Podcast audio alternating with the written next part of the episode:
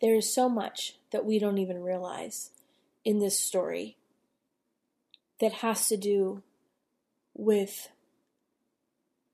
the predestined plan for Jesus and his foresight and his foreknowledge.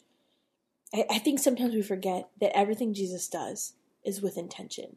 And so we have to read these passages of scripture knowing that there was intention behind everything that Jesus did, that he said, the actions he did. And so let's read this passage today with this perspective, knowing that everything is intentional. Hey, friends, welcome to the Hearing Jesus podcast. Do you sometimes doubt if you're truly hearing God's voice or if it's really your own? And how do you know the difference? Do you ever struggle to feel confident in your relationship with God and what He says in His Word? Do you sometimes feel stagnant or like maybe you hit a wall in your spiritual life? Hey, I'm your host, Rachael Groll, missionary, author, pastor, and life coach, and I have been there. I too was doubting God's voice in my own life. I felt insecure about my relationship with Him, and I wanted to be obedient to what God was calling me to do, but I wasn't quite sure how to figure out what that was. I felt like I was wasting time trying to figure it out, and I just wanted a way to understand His will for my life. The answer for me was found in the pages of the scriptures as I learned how to understand what they were actually saying. If you're ready to grow in your faith and to step confidently into the calling God has for you, then join me as we dig deep into God's Word so that you can learn to live out your faith in your everyday life. Hey, friends, before we get into today's episode, I have a quick word. I know you've been frustrated with being confident in how to tell the difference between hearing from God and wondering if it's your own voice. Listen, I know. I've been there myself. That's why I wrote the Bible study, She Hears Learning to Listen to Jesus. This is a six week study that takes you through the book of John, looking at six women in the life of Jesus. It also teaches the color method of Bible study, which helps you to learn how to really understand the scriptures. I include lots of cultural and historical information, and it really makes these familiar passages of scripture just come alive. This is a great study to do on your own, to do with some girlfriends, or even some teenage girls, and it will help you really gain the confidence in how to hear from the Lord and set you up with some tools that will stay with you long after the study is over. You can find that on my resources page at shehears.org, and for a limited time, I'm offering all of my podcast listeners a special discount of 20% off. You can use the discount code code Hearing Jesus, that's one word, all caps, to get your discount. There are also some free videos and a leader's guide for you to get started. Again, head to shehears.org and you can find the Bible study on the resources page. Hey, friends, welcome back to the Hearing Jesus podcast. Today we are going through day four of Mary of Bethany. This is the week that we study Mary from the She Hears Bible study, and this is just a little bit of the devotional content that is pulled from that study. So we are again in John chapter 12, verses 1 through 8. Six days before the Passover, Jesus came to Bethany, where Lazarus lived, whom Jesus had raised from the dead. Here a dinner was given in Jesus' honor. Martha served, while Lazarus was among those reclining at the table with him. When Mary took out a pint of pure nard, an expensive perfume, she poured it on Jesus' feet and wiped his feet with her hair. And the house was filled with the fragrance of the perfume. But one of his disciples, Judas Iscariot, who was later to betray him, objected, Why wasn't this perfume sold and the money given to the poor? It was a year's wages. He did not say this because he cared about the poor, but because he was a thief. As keeper of the money bag, he used to help himself to what was put into it. Leave her alone, Jesus replied. It was intended that she would save this perfume for the day of my burial. You will always have the poor among you, but you will not always have me. So, yesterday we talked about this concept of anointing. And when I was young, my grandmother had this collection of very rare and expensive old perfume bottles. She had collected them over the years and many were antique. Some were French, some were Italian, but they were beautiful. We were not supposed to touch them, but of course I did. And I used to open them up so I could smell them.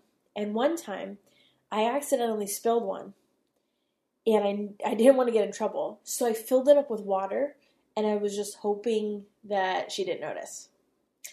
But she did. And I, I just remember these bottles as part of my childhood, and I would watch as she would painstakingly clean the dust off of each, sometimes tiny, bottle. They were very valuable and they were precious to her, really. And so she would clean them and then she'd put them back on this mirrored tray that she had on the counter in the bathroom, and she always reminded me not to touch them. And no sooner had she left the room, I was already picking up the pink one. I just had to smell it. I was careful not to spill it, but even holding that little lid in my hands, it was enough.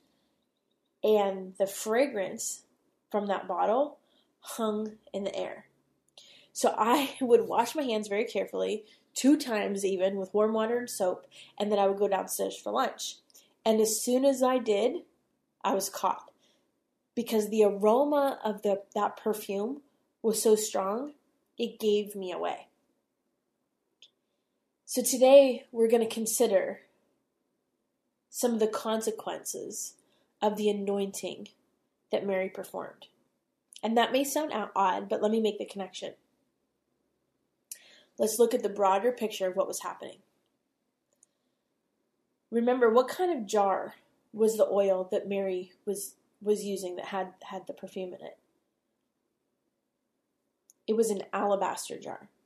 And sometimes the translations will say box, but in the original text, that word meant like a flask or a long necked jar. And so the first time I saw alabaster, it surprised me. It was dense and hard, it kind of felt like marble. And I have this alabaster ball that I keep on my desk, and it reminds me of this story, actually. But I like to pick it up and hold it, and it's heavy and dense. So, the way that those jars were made, she would need to break the jar in order to access the oil. Because once it was opened, it would have to be used. There was no saving some of it for another time. That aspect is something that really speaks to me. There's this sense that God has given us this special gift to be used only on Jesus. And what does that look like in our lives? How is that relevant? One of the things that is my hope as you start to see these stories of these women is your own story. The things that we see and learn about how Jesus interacted with them shows us how he longs to interact with us. I am so thankful for the gift of God's word. All right, let's keep going. So, when we're talking about anointing, specifically an anointing of a king, remember we talked about this this week, the king would receive the anointing as part of the coronation ceremony instead of a crown. So, the oil was used to anoint these Hebrew kings, and it would be precious oil, expensive, and used specifically for the purpose of giving off an aroma, almost like an aroma of holiness, so that the people around them would sense this special fragrance and it would signify royalty to them. In fact, kings were judged not only by how they looked in their royal clothing, but by how they smelled in their royal aroma. The clothes that they wore would even be fragranced so that their aroma could be recognized during special occasions. In the study itself, we go through lots of examples of where we see this throughout Scripture, both in the Old Testament and in the, in the New. In 2 Corinthians chapter 2, I love it. It says that God uses us to spread the aroma of the knowledge of Him everywhere. So, our obedience to sit at his feet, to be his disciple, to learn from him, and then as we pour out our gifting back to the feet of Jesus, that's what enables us to spread the aroma of his fragrance in a way that other people can see who Jesus is the King. Because remember what's coming the next day. After this scene of Jesus being anointed, if you read the rest of John 12, you can see some new insights that might be helpful. But let me just summarize Jesus would be headed into Jerusalem. And you remember what the people there would declare him? The King of Israel. So this is like what we would consider Palm Sunday, what the, the story that we talk about as he heads into Jerusalem. So, isn't it interesting that this impromptu processional with people declaring Jesus as king, it includes the royal aroma of a king as he walked past them. And so the oil that Mary anointed Jesus with was so fragrant that it likely would have stayed with him a while, and it would linger in a way that others would smell it wherever he went.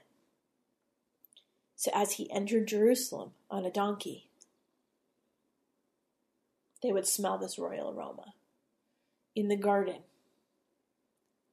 during his arrest, when he was before Pilate, when he was beaten and stripped naked, and when he was nailed to a cross.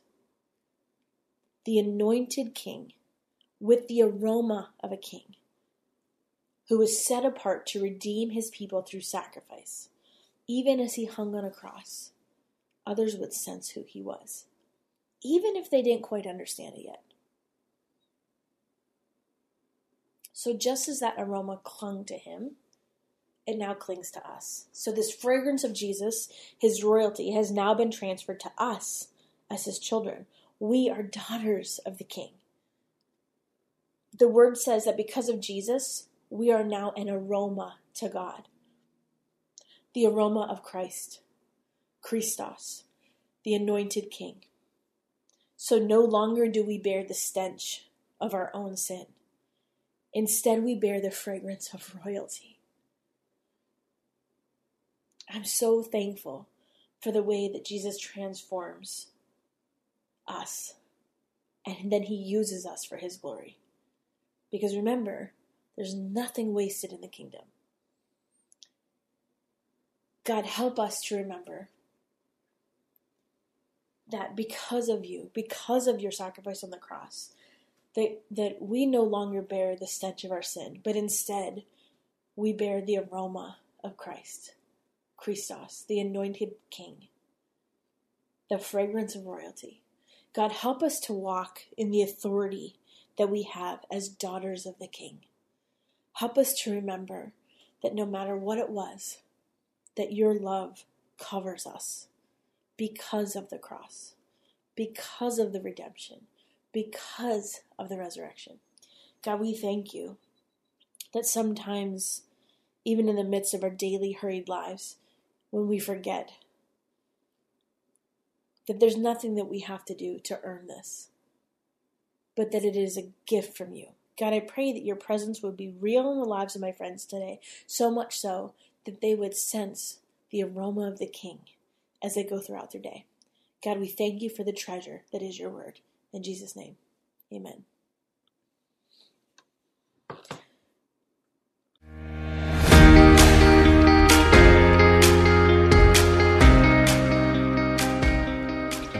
Friends, if this podcast helped encourage, empower, or equip you for God's call in your life, I would love it if you would head over to Apple Podcasts and leave me a review. That's the number one way you can support my show. You can also join our free Facebook community or Instagram page where I share inspirational tips, resources, and prayer throughout the week. Hey, I want you to know I'm praying for you this week. Know that you are loved, you are cherished, and you are His.